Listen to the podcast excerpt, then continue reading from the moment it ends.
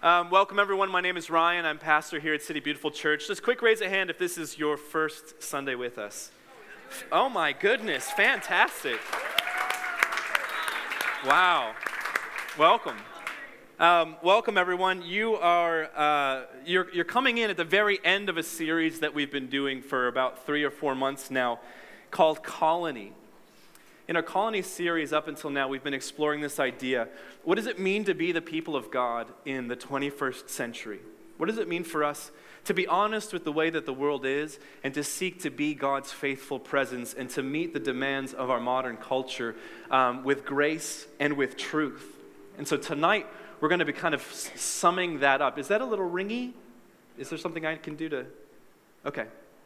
Um, so we're going to be kind of culminating our series of colony um, with worship.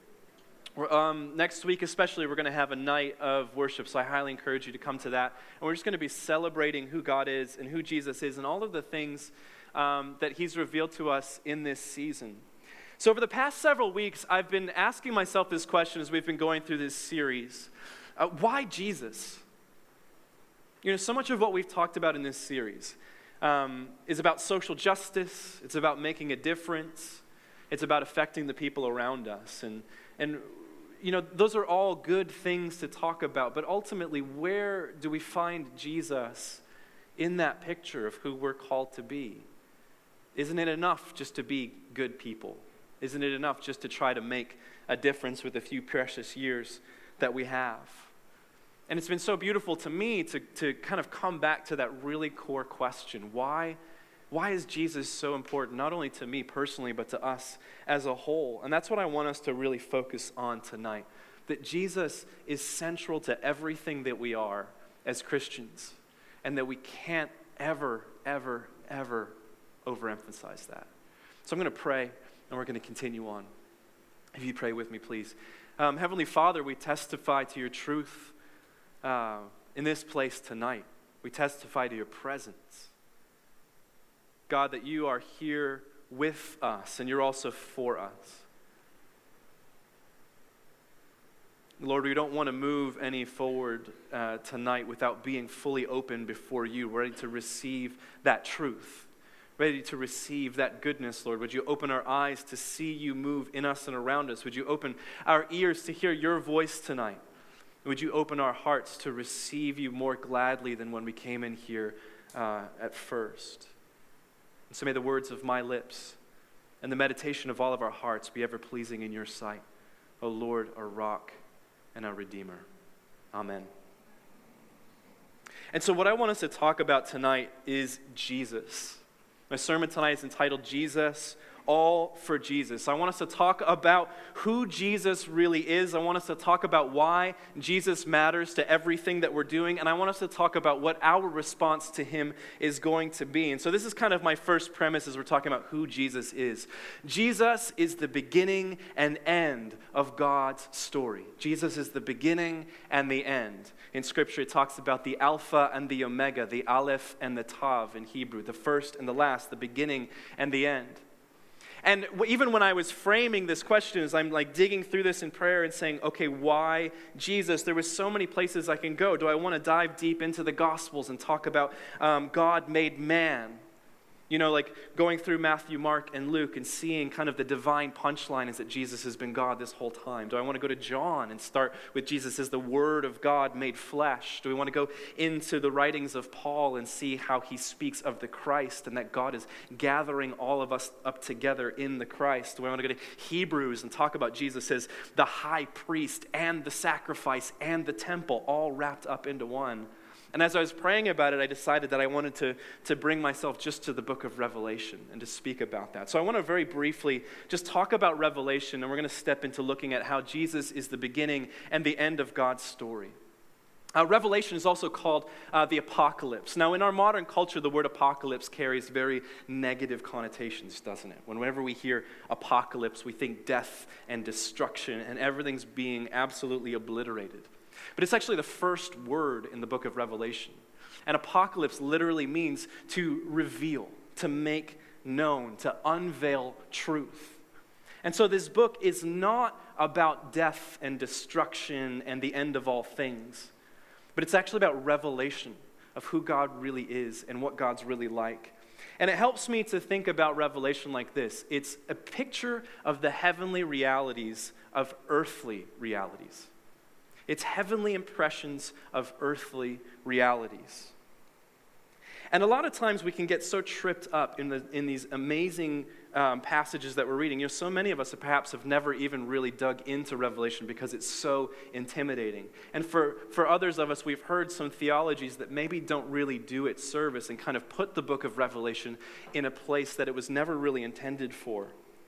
But I, I want to kind of posit that the apocalyptic uh, scriptures are intended to be like a beautiful work of art, like a play or a, a surrealist painting. Has everybody ever been to the, the Dali Museum on St. Pete?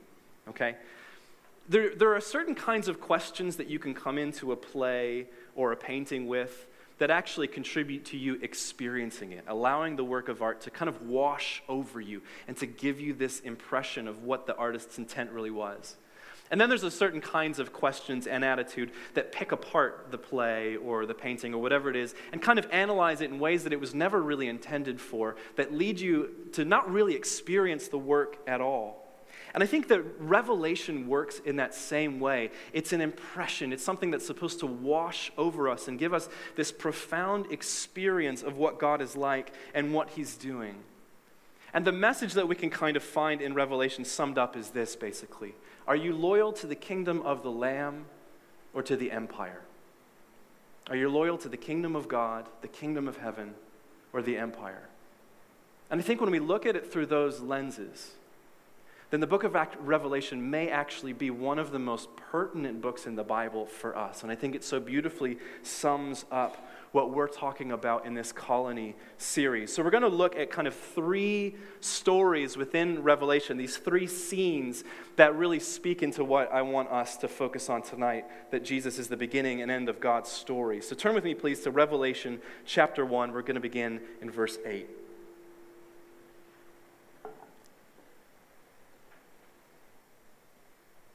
John writes this, beginning in verse 8 I am the Alpha and the Omega, says the Lord God, who is and who was and who is to come, the Almighty. I, John, your brother and companion in the suffering and kingdom and patient endurance that are ours in Jesus, was on the island of Patmos because of the word of God and the testimony of Jesus. On the Lord's day, I was in the Spirit, and I heard behind me a loud voice like a trumpet, which said, Write on a scroll what you see, and send it to the seven churches to Ephesus, Smyrna, Pergamum, Thyatira, Sardis, Philadelphia, and Laodicea. And yes, I practiced those this week, or else I was just going to blow right through them and be like Sanford and D- Daytona and all of these places. So, here, even in the beginning of the letter, we find that this is written by a pastor named John. We're not exactly sure who he is. And he's writing to seven churches that he has been um, in charge of that are found throughout southern Turkey. Okay? And so, what John is writing, even from that line in, in verse 8, that I am the Alpha and the Omega who was and is and is to come, John is writing to his churches that he's in charge of, speaking to them of things that have just happened things that are happening in their world at, right at that very moment, and things that were just about to happen to them. These are churches that are struggling with being persecuted, not only by the Jews, but this increasing persecution by the Roman Empire. And so John is writing to them in periods of trial and tribulation to encourage them of what God is doing in the heavenly perspective to help define what's going on in the earthly perspective. So we continue on. He hears he's in the spirit and he hears behind him this loud voice like a trumpet. And so I turned to see the voice that was speaking to me. And when I turned, I saw seven golden lampstands, and among the lampstands was someone like a son of man, dressed in a robe reaching down to his feet, and with a golden sash around his chest. The hair on his head was white like wool, as white as snow, and his eyes were like blazing fire. His feet were like bronze glowing in a furnace and his voice was like the sound of rushing waters. In his right hand he held seven stars, and coming out of his mouth was a sharp, double edged sword. His face was like the sun, shining in all its brilliance. Paul he, or sorry, John hears this voice and he turns and he has this powerful image of Jesus. It says one that comes like the Son of Man. He's bringing up this language from Daniel chapter 7, another piece of apocalyptic literature. And what does he mean by one coming like the Son of Man, or it says the Son of God? How do we reconcile those? He's saying, Here comes God with flesh on. Here comes God incarnate the divine invested and placed within a body, the God who is spirit and soil met together to reconcile all things into himself. You see, practically every single line in the book of Revelation carries with it some hint to a prior writing or a prior story or a prior passage of Scripture. And so it's important that we recognize as we're going through it all of these different images that, that the vision that John is having is gathering up the entire story of God and kind of recapitulating. It. It's a fancy theological word that means to tell the story all over again from a new perspective. And it's helpful to think of it almost like a political satire. If you've seen cartoons recently, and if it has an elephant in it, the elephant signifies what? And a, dem- and a donkey said, I already gave it up, but a donkey symbolizes what? So for us, it's very apparent if we were to see a cartoon in, this, in, the, um, in the newspaper and it had those images, we automatically understand what's being talked about and what's being poked fun of. But you see, when we're reading something from 2,000 years ago, it can be a little bit harder for us to receive those images. But that's essentially what we're looking at that beautiful surrealist painting that has all of these little hints that come from the older scriptures. And so Paul has this image. Sorry, John, good grief. Lord, come. I, I just, I love this book so much, and I really want us to be able to do it well, to do it service. So John has this amazing image of Jesus Christ who comes like one who is the Son of Man, and he speaks with authority. And he has this sword coming out of his mouth, and he's blazing white, and his hair is like wool, and he shines all over. It's such a powerful image of Jesus, one that we don't often run into, certainly not necessarily in the Gospels. And I think it really speaks something beautiful to us when we consider that this is about the heavenly impressions of earthly realities.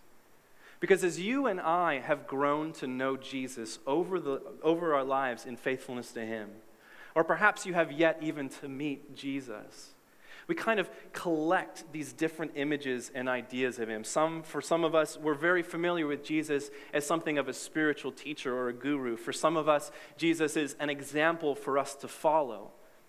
Uh, he came to show us what it means to be fully human. For some of us, we're very familiar with Jesus as a friend. We love that image of Jesus as friend. For some of us, it's Jesus as our lover. We really desire that image. But then we're confronted with something like this from Revelation 1, where his eyes are like blazing fire and there's a double edged sword coming out of his mouth. And when he speaks, the entire earth shakes and we don't quite know what to do with it. You know, being the son uh, of a pastor, I was always humiliated in sermons growing up because I think that's what they do. And I have incredible pity on my children if and when they ever appear in this mortal coil.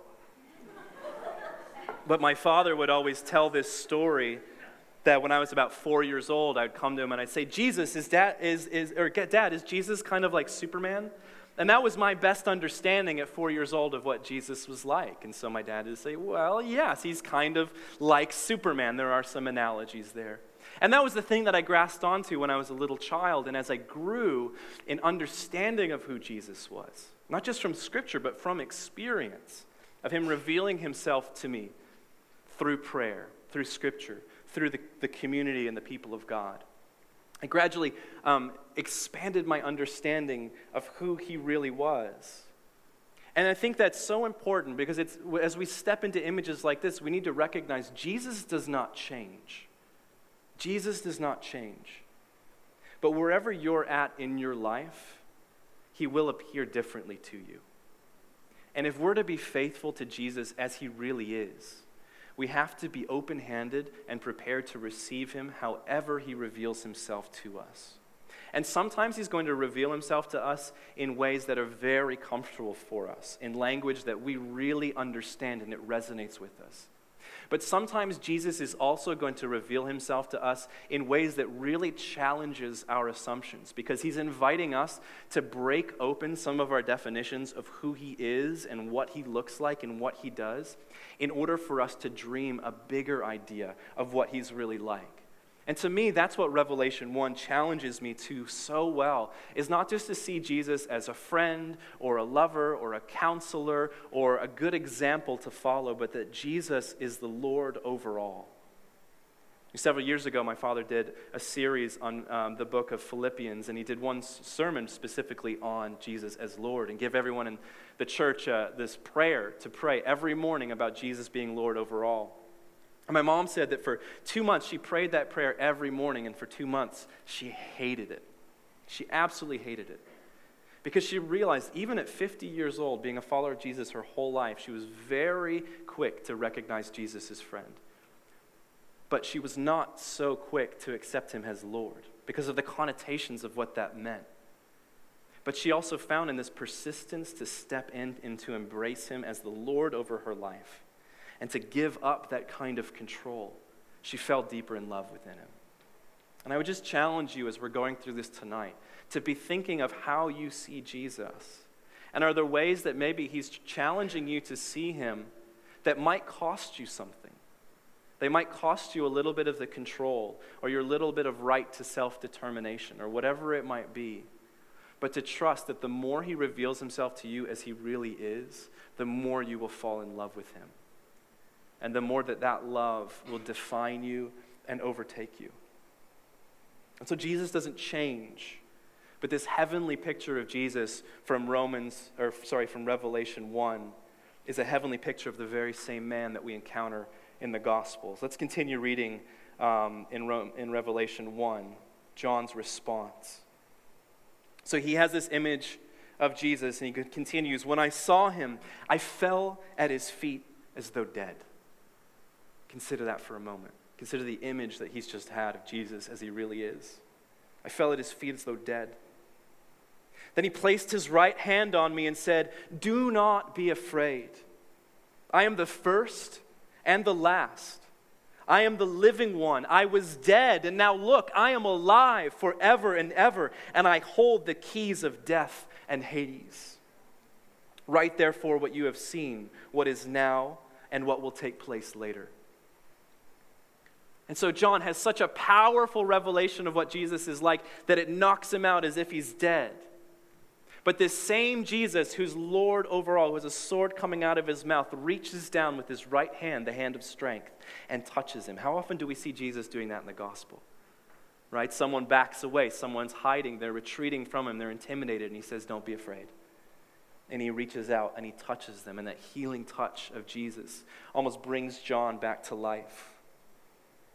And then John attaches this image of Jesus to that of God Almighty when he says, I am the first and the last. In Greek, the Alpha and the Omega. In Hebrew, the Aleph and the Tav. The indication that I am the beginning and the end and everything in between. This Jesus reveals himself as God. And this Jesus continues on saying, I'm the living one. I was dead, and now look, I'm alive forever and ever. He holds the keys to life. He's conquered death. And not only that, but he offers us that same conquering mentality. That a world that was falling apart, a humanity that was bound by sin, that could not connect with God, Jesus triumphed over that, brought us a new process of being in relationship with God, and to give us life after death. And then he finally says to John, Write therefore what you have seen, what is now and what will take place later. I am who was and is and is to come. And if you're a student of Scripture, perhaps that sounds familiar because when Moses encounters God in the burning bush and he says, What is your name? He says, I am Yahweh. A name that we don't really know how to translate that well, but it sort of means I am being. I have always been, I am being currently, and I will always be that God is self referential, that God is consistent and always. And we tap into that eternal perspective of God in the present moment and allow Him to stretch out our perspective from the beginning to the end of the story. to find everything. We are caught up into that.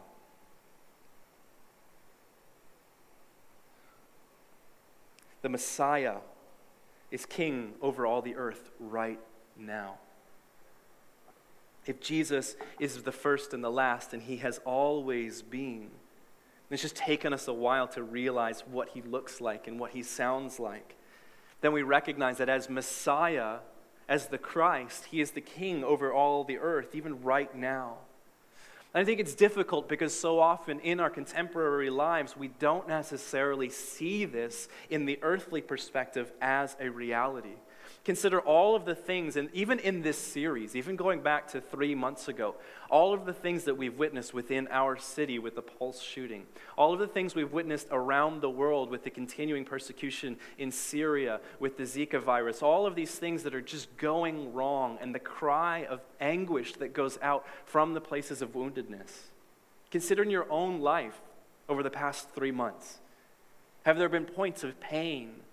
Or confusion or despair or disappointment, where the cry of your heart has been, God, where are you? Where are you? Because I don't see you right now. I don't feel you right now. I'm not that convinced that you're in control, that you're king. And I think it's so important that we allow that to become part of the process of us pressing into the Lord. I love that even last week in Steve's message, he talked about how God keeps himself partially hidden because he wants us to seek him and to find. He wants us to ask so that things will be given. That God wants us to actively pursue him. And I think the first readers of this letter felt that as well. On either side of them, persecution from Jews and Greeks and pagans and the Roman culture surrounding them, they certainly felt that squeezing point. Where is Jesus right now? Because I'm not so convinced that he's king, that he's Lord over all. Kind of builds into that idea again that Steve was talking about last week with deism that God is real, but he's kind of distant. He's not particularly involved in the goings on in this world. But the beauty is that John encourages his churches, and by extension, encourages us to continue to persevere through testimony and expectation. Testimony and expectation. These things enable us to persevere. Testimony, where we continue to tell ourselves the story of God in such a way that it interprets who we are that it reminds us of what's really going on just below the surface of our reality an expectation to know that God is going to finish what He started, that the universe has a traje- trajectory, that history has direction to it, and someday God is going to finish what He started. And when we gather together as believers, as brothers and sisters, and we share those kinds of stories, and we remind ourselves of the ultimate story of God, it builds up within us that kind of perseverance and we're starting to train ourselves to see Jesus as he really is. And then to let ourselves be transformed in his likeness. Paul says in Romans 5 consider pure joy when suffering comes against you. Because suffering produces perseverance, because it, you start to ask the right questions Who am I? Where is God? Those are the right questions for us to be asking. And perseverance produces what? Anybody go to Bible school? Character, very good. But not just any character. Suffering produces perseverance, perseverance produces the character of Jesus within us. The more we persevere through the midst of suffering, the more we look like Jesus. Another way to say it is the things that were intended to be curses over us, that beat us down and break us apart, actually break us open to reveal Jesus in ever increasing amounts. When it says glory to glory, that's what it's really talking about. And so suffering produces perseverance. Perseverance produces the character of Jesus within us. And character produces hope. Do you know that hope is not something that you start with? hope is somewhere that we end up. You know, our perseverance isn't, isn't necessarily by hope, it's by faith. But this hope does not disappoint. Because the more that we begin to reveal the character of Jesus in ourselves in the midst of suffering, the more it builds within us a trust in the story of God. That He is bringing all things in culmination through Christ Jesus. and He's taking this entire universe somewhere. And so, testimony and expectation build up within us that perseverance that produces the character of Christ and enables us to see a little bit more each day God at work in the world. And so, this is a, an amazing image of who Jesus is. Now, I want to talk about specifically why Jesus matters. Jesus is the only one worthy to reveal and enact God's plan to rescue the world. He's the only one that is worthy. Turn with me, please, to Revelation chapter 5. This is one of my favorite images from, uh, from this book. It feels so operatic. I imagine Wagner making a really incredible um, musical out of this. But it says this in Revelation 5 Then I saw the right hand of him who sat on the throne a scroll with writing on both sides and sealed with seven seals. Whenever you come across the number seven, think wholeness, completeness, perfection. So it's sealed with seven seals. Just kidding. Just you're still with me. That's good. Wouldn't that be funny if it was sealed with seven seals? I don't know. That's very Dali esque, maybe. But it's sealed with seven seals. We, you know, you can have fun with Scripture, right? That's okay. And I saw a mighty angel proclaiming in a loud voice, Who is worthy to break the seals and open the scroll? See, now you're thinking that. You're like, Who would do that? Who would break those seals? They didn't do anything. Clubs. Oh. Oh, Steve. Oh, focus, Bible, angel. And I saw a mighty angel proclaiming in a loud voice, Who is worthy to break the seals and open the scroll? But no one in heaven or on earth or under the earth could open the scroll or even look inside it.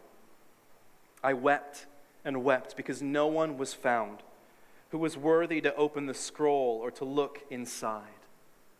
And so, what is this scroll? This scroll is God's plan to rescue the world. God has, God has a plan, God has the blueprints, and they're all wrapped up in their completeness. But nobody fits the bill to be able to open it. Nobody meets the mark.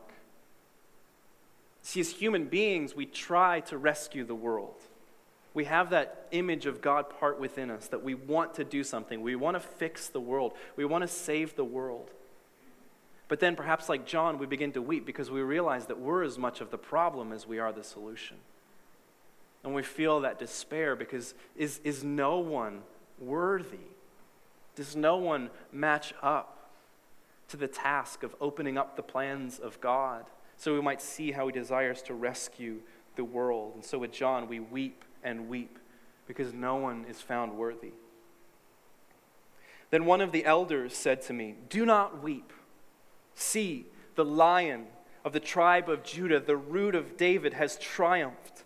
He's able to open the scroll and its seven seals. There's a lot of animals in this, in this book, in this image. But God promised to redeem humanity from the very beginning. In Genesis 1 and 2, He said, I'm going to use humanity in order to rescue the world.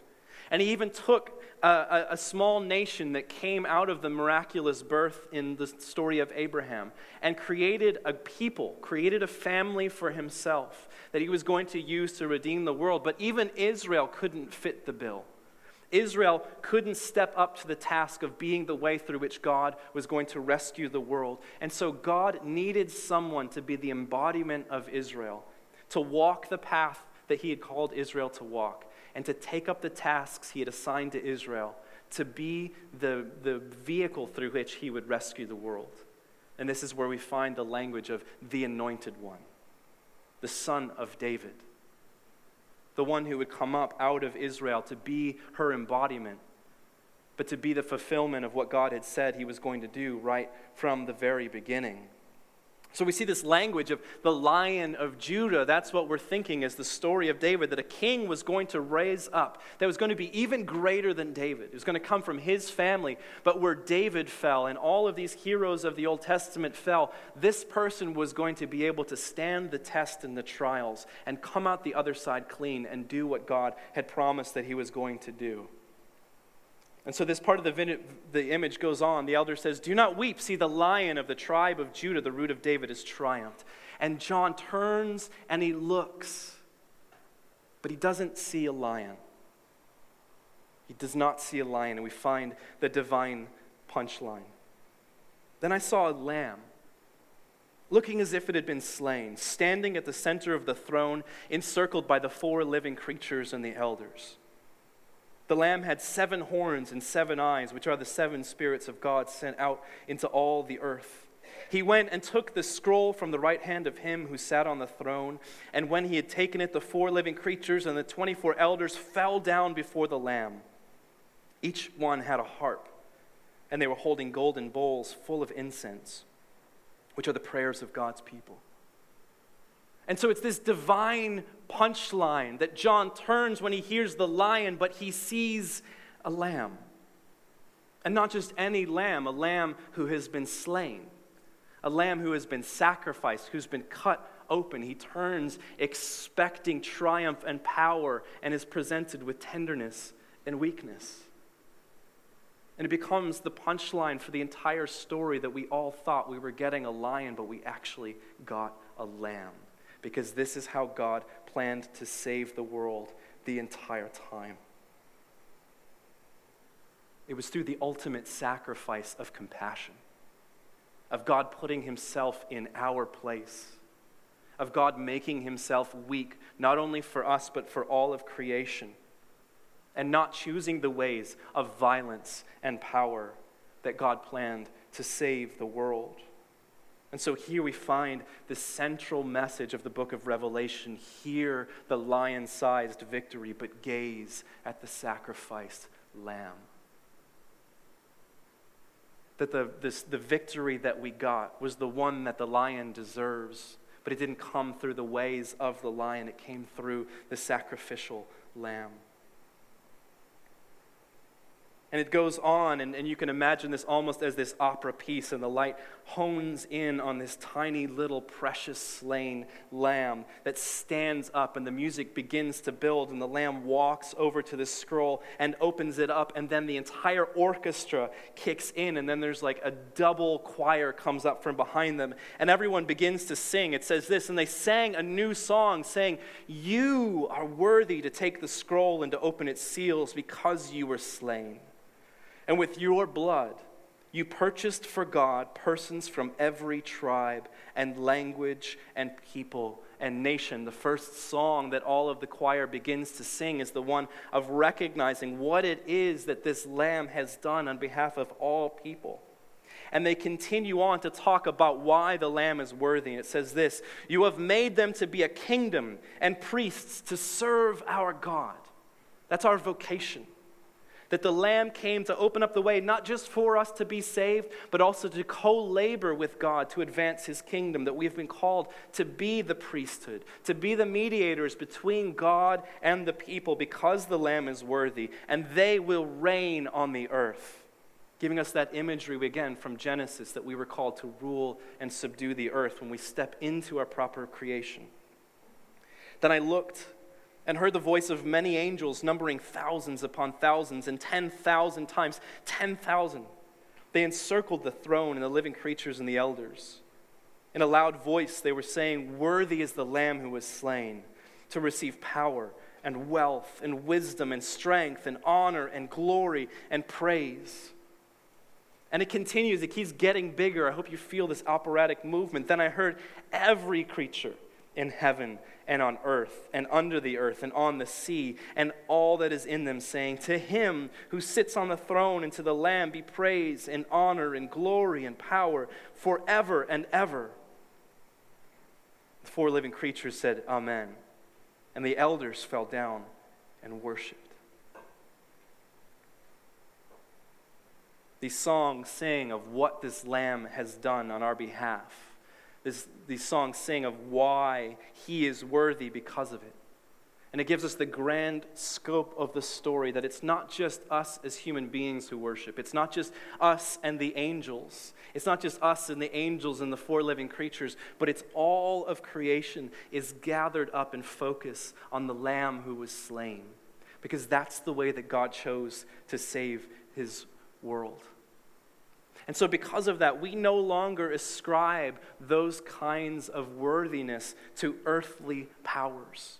We don't look to the structures of man around us to save us because none of them have been worthy. Even in our best attempts, mankind still falls short of being able to rescue the world the way that God intends for it to be rescued. But we also find in these songs, because of what God has done through his Lamb, we are invited to co labor, to participate in redemption, advancing the kingdom of our King. And you and I, as members of the citizens of this kingdom, as his priests, bring the entire world to his feet, to join in these very same songs that the angels are singing right now. And so, who is Jesus? Why is Jesus worthy? And what's our response to Jesus? We are to pledge everything we are to the lion who is a lamb. One of the major questions that we've explored in this series is where do your allegiances lie? Where do you pledge allegiance? Where do you place your source, your security? your confidence? Do you choose the things of the world? Do you align yourself with the empires of the world? Or do you choose to step fully and completely into the kingdom? Or perhaps you're like me and you find yourself with one foot in the kingdom of God and one foot in the empire of the world, not willing to quite let go of the security we find there because the human language is a little too familiar for us. And what we've explored over and over again in this series is why human beings try to fix things the way that we do, that we choose hierarchy and tribalism. We begin to divide ourselves up into little groups. We begin to rank ourselves according to some sort of earthly value system. We use prejudice and fear as our motivations, trying to control a world that cannot be grasped by human hands. And without realizing it, we're taking part in anti kingdom ways. But it's our faithfulness, our willingness to be open handed about everything. Not just being open handed about what Jesus is really like, but open handed with who we're called to be and open handed with what we've been called to do that allows us to be realigned to Jesus' reign. And we step out of that place of prejudice and fear and we move into places of compassion and forgiveness and grace because these are the languages of the kingdom of God. You know, in this series, we've talked about politics. How do we choose to be present in the political um, atmosphere as it is today? We talked about creation care, that I believe that Christians should actually be at the forefront of championing the well being of our planet Earth. We've talked about justice as a form of worship. We've talked about social justice specifically as having the eyes to see people the way that Jesus does and to step out and to love them into new revelation of who He is. We've talked about power and being able to really take stock of the gifts and the passions and the privilege that God has given each one of us, and instead of leveraging it for the anti kingdom ways of the empire, to begin to leverage it for His kingdom. And we've talked on and on and on in this colony series about how do we realign our perspective to be firmly kingdom minded, that we're kingdom people, that we're citizens of the colony of heaven. And do we root the way that we see and choose to be the world out of our heavenly citizenship? And so the final image that I want us to look at from Revelation is Revelation 21, very, very near the end. And it picks up on a lot of these images that we've already looked at. Jesus, as he truly is, it picks up on the Lamb, but it also is going to kind of introduce into that this idea of being the colony of God, the people of God. So this is Revelation chapter 21, we're going to look at verses 9 and 10 and then jump down to 22 and through 27. One of the seven angels who had the seven bowls full of the seven last plagues came and said to me, Come, and I will show you the bride, the wife of the Lamb. And he carried me away in the Spirit to a mountain great and high, and showed me the holy city, Jerusalem, coming down out of heaven from God And in John's vision, he, he describes in great detail what the New Jerusalem looks like. And it's amazing because the measurements of the New Jerusalem are the exact same measurements of the Roman Empire in its day. That what God is doing is taking his kingdom and stretching it out over top of the kingdoms of the world. I've said before that the empires of the world come and go, but the kingdom of God is forever. And so this new Jerusalem descends out of heaven and makes its home on this earth. And then he focuses inside the city itself, and he says this in verse 22 I did not see a temple in the city because the Lord God Almighty and the Lamb are its temple. The city does not need the sun or the moon to shine on it, for the glory of God gives it light. And the Lamb is its lamp. If you know about that, the old Jerusalem, the earthly Jerusalem, the temple was the Holy of Holies. You come into the city, and then you come into the temple, and then you come into the holy place. And if you're really lucky to be the high priest, or maybe unlucky, depending on where you're at in your sin life, you enter into the Holy of Holies where God is supposed to dwell. You see, in this, this picture that we have of the new heavens and the new earth, the whole temple is redundant because the entire city the entire kingdom becomes the temple, the place where God dwells. That God doesn't need a building anymore to say, look, there he is right there. But his light shines throughout his entire kingdom.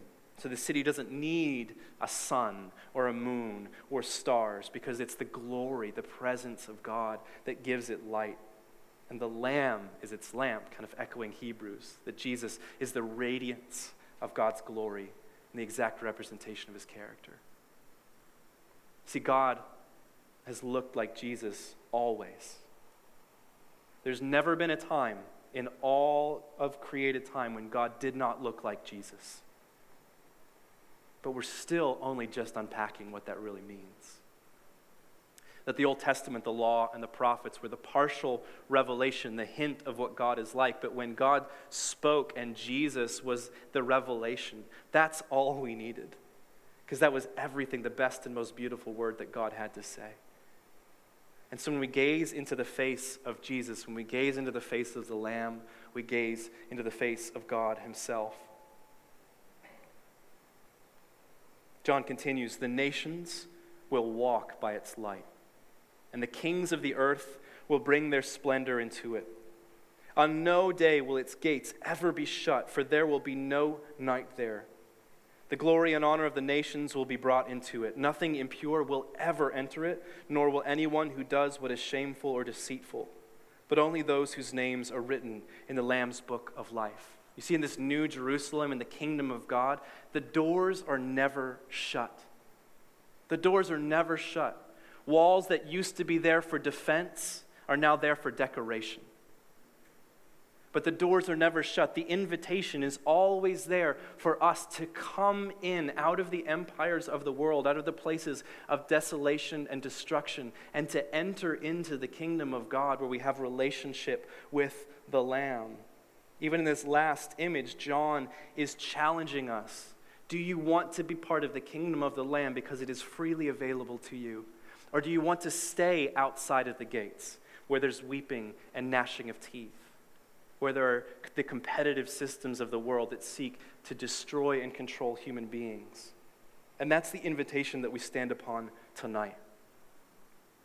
And so, not, to, not only do we pledge ourselves to the kingdom of God as our proper citizenship, but we find another kind of pledge in this image that we are pledged as the bride into a holy matrimony, into a marriage of complete intimacy.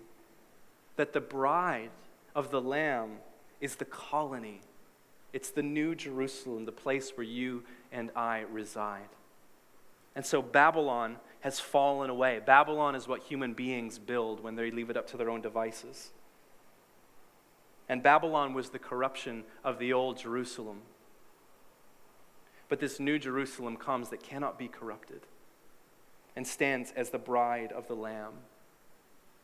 And God makes true on his promise that he speaks at Jesus' birth Emmanuel, I'm with you. I'm with you. That is the promise upon which all of the other promises of God hang. And what you and I get to glimpse now as citizens of the kingdom of heaven is what someday we will see in its fullness. And you and I get to taste the kingdom now as the colony, as the ambassadors of Christ, as aliens in a foreign land, as we talked about even in the very beginning.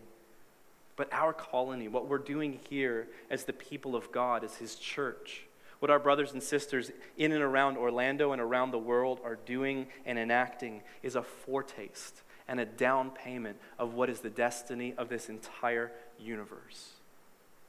And you and I have been gifted with the ability to make that kingdom expand a little bit more, day by day, in us and through us.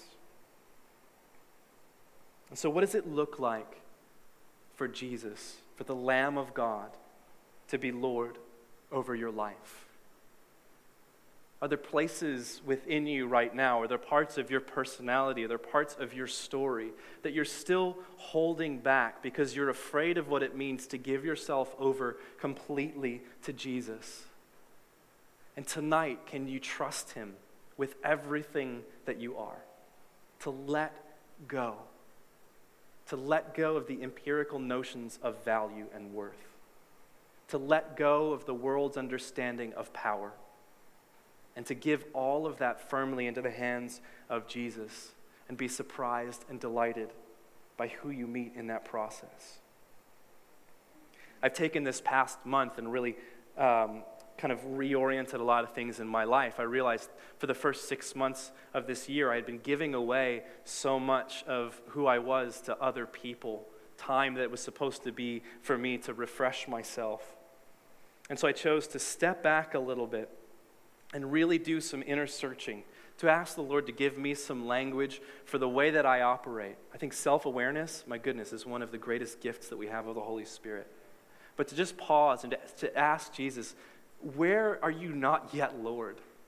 Where am I still operating out of old wounds, out of old patterns in my life where I'm very comfortable with you as friend? I'm very comfortable with you as a great example for me to follow, but I'm not so comfortable with you being my Lord. And to give up those places to Him, to allow Him to shine that light, the light of the New Jerusalem, into the dark places of my heart, and to begin to see resurrection. You want to stand with me, please?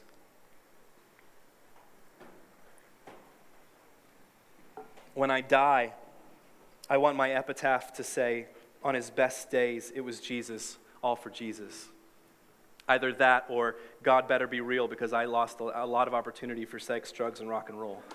One of those two. If, if I die before you do, y'all choose. But there's this, there's this worship song that meant so much to me for my entire life. And even when I decided to say yes to, to moving down to Orlando from Nashville and saying no to so many other potential futures, to give myself over to Him in fear and trembling, it was the words of this song that resonated with me so powerfully. It says, Jesus, all for Jesus. All I am and have and ever hope to be. For it's only in your will that I'm free. And these are the words that we're going to sing tonight. And as we're singing this, I want you to invite the Holy Spirit to move within your own heart. And maybe these words don't ring so true, but I want you to sing them anyway as a testimony to faith and to allow God to begin to speak to you about places in your life that have yet to meet the light of Jesus as Lord. So let's pray. We're going to step into a time of worship. Father God, we thank you so much for sending us Jesus, the Lamb who takes away the sins of the world. Lord, that we were not capable of rescuing the world, so you came in flesh. You gave up everything that you are. You gave up everything you were. You gave up everything you will be in order to love us. You made yourself nothing for us. Lord, there is no possible way that we can pay you back for that, that you don't even ask for it.